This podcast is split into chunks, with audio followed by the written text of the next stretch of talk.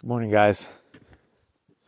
Just did a long episode about social media and Instagram that ended up I ended up deleting after I'd uploaded it because it just wasn't where I wanted to go.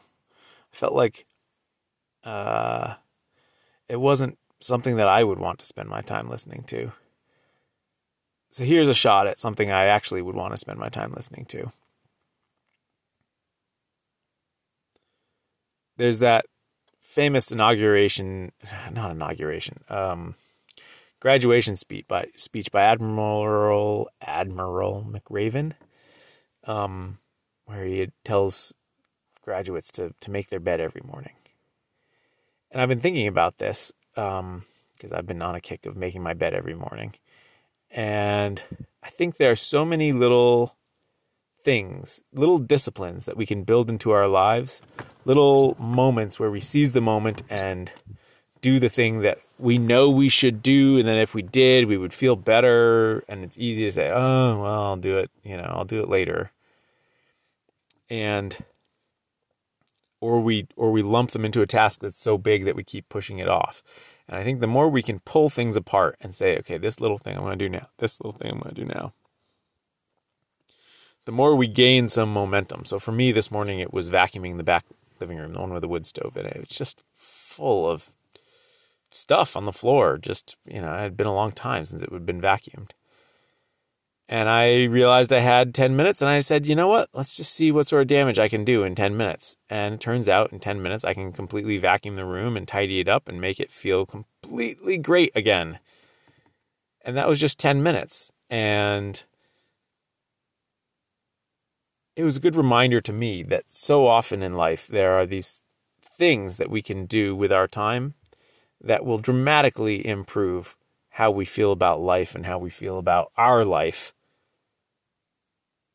And they're things that are accessible to all of us all the time, right? I mean, even if you don't have a vacuum cleaner, you can sweep the floor and tidy things up. And it is, it is part of making the most of our situations is to do these small actions to make the bed, to brush your teeth, to vacuum the floor. And part of doing these small actions without uh, feeling like they're a burden is to keep them separated from one another so that they're little things and that you feel like I'm just going to do this one discrete thing, right? I wasn't like I'm going to clean the house. No, I was like I'm going to I'm going to vacuum this room and every little bit counts. So if all you can do is is vacuum the rug and not the room itself, great. If all you can do is clean out the bathroom sink and and not actually do, you know, deal with all the other stuff, great. Any little bit helps. But especially um, in the winter time, I feel like it is easy to get into a, a funk. And part of that funk comes from leaving these small things undone. And so the more we can push ourselves to take advantage of the small windows of time that we have available to us to do these small discrete things and the the more we can keep them separated from one another so that we just take the win, take the small win and don't tie it to a larger win or loss, the more we can build a sense of happiness in our life. I remember reading this book. Um, I feel like I've talked about this before. It was like a, it was like a vampire novel.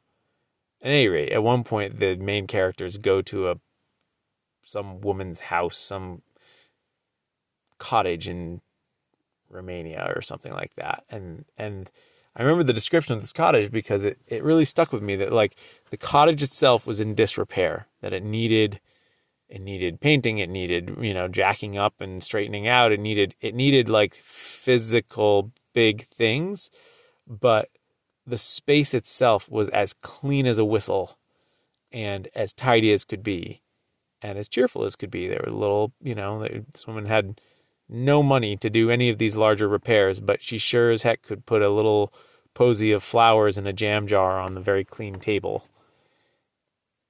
And that image has always stuck with me as someone who is getting those small details right even when some of the larger details are outside of her control, right? This old woman who has no family and no connections and no money and and so she has no way to get her house fixed up. Um but she is doing what she can within that context to make her life as as peaceful and full of those small contentments as possible and living her life with a certain discipline um, that goes a long, long way. And that's what I aspire to myself. Thank you for listening, guys. Talk tomorrow.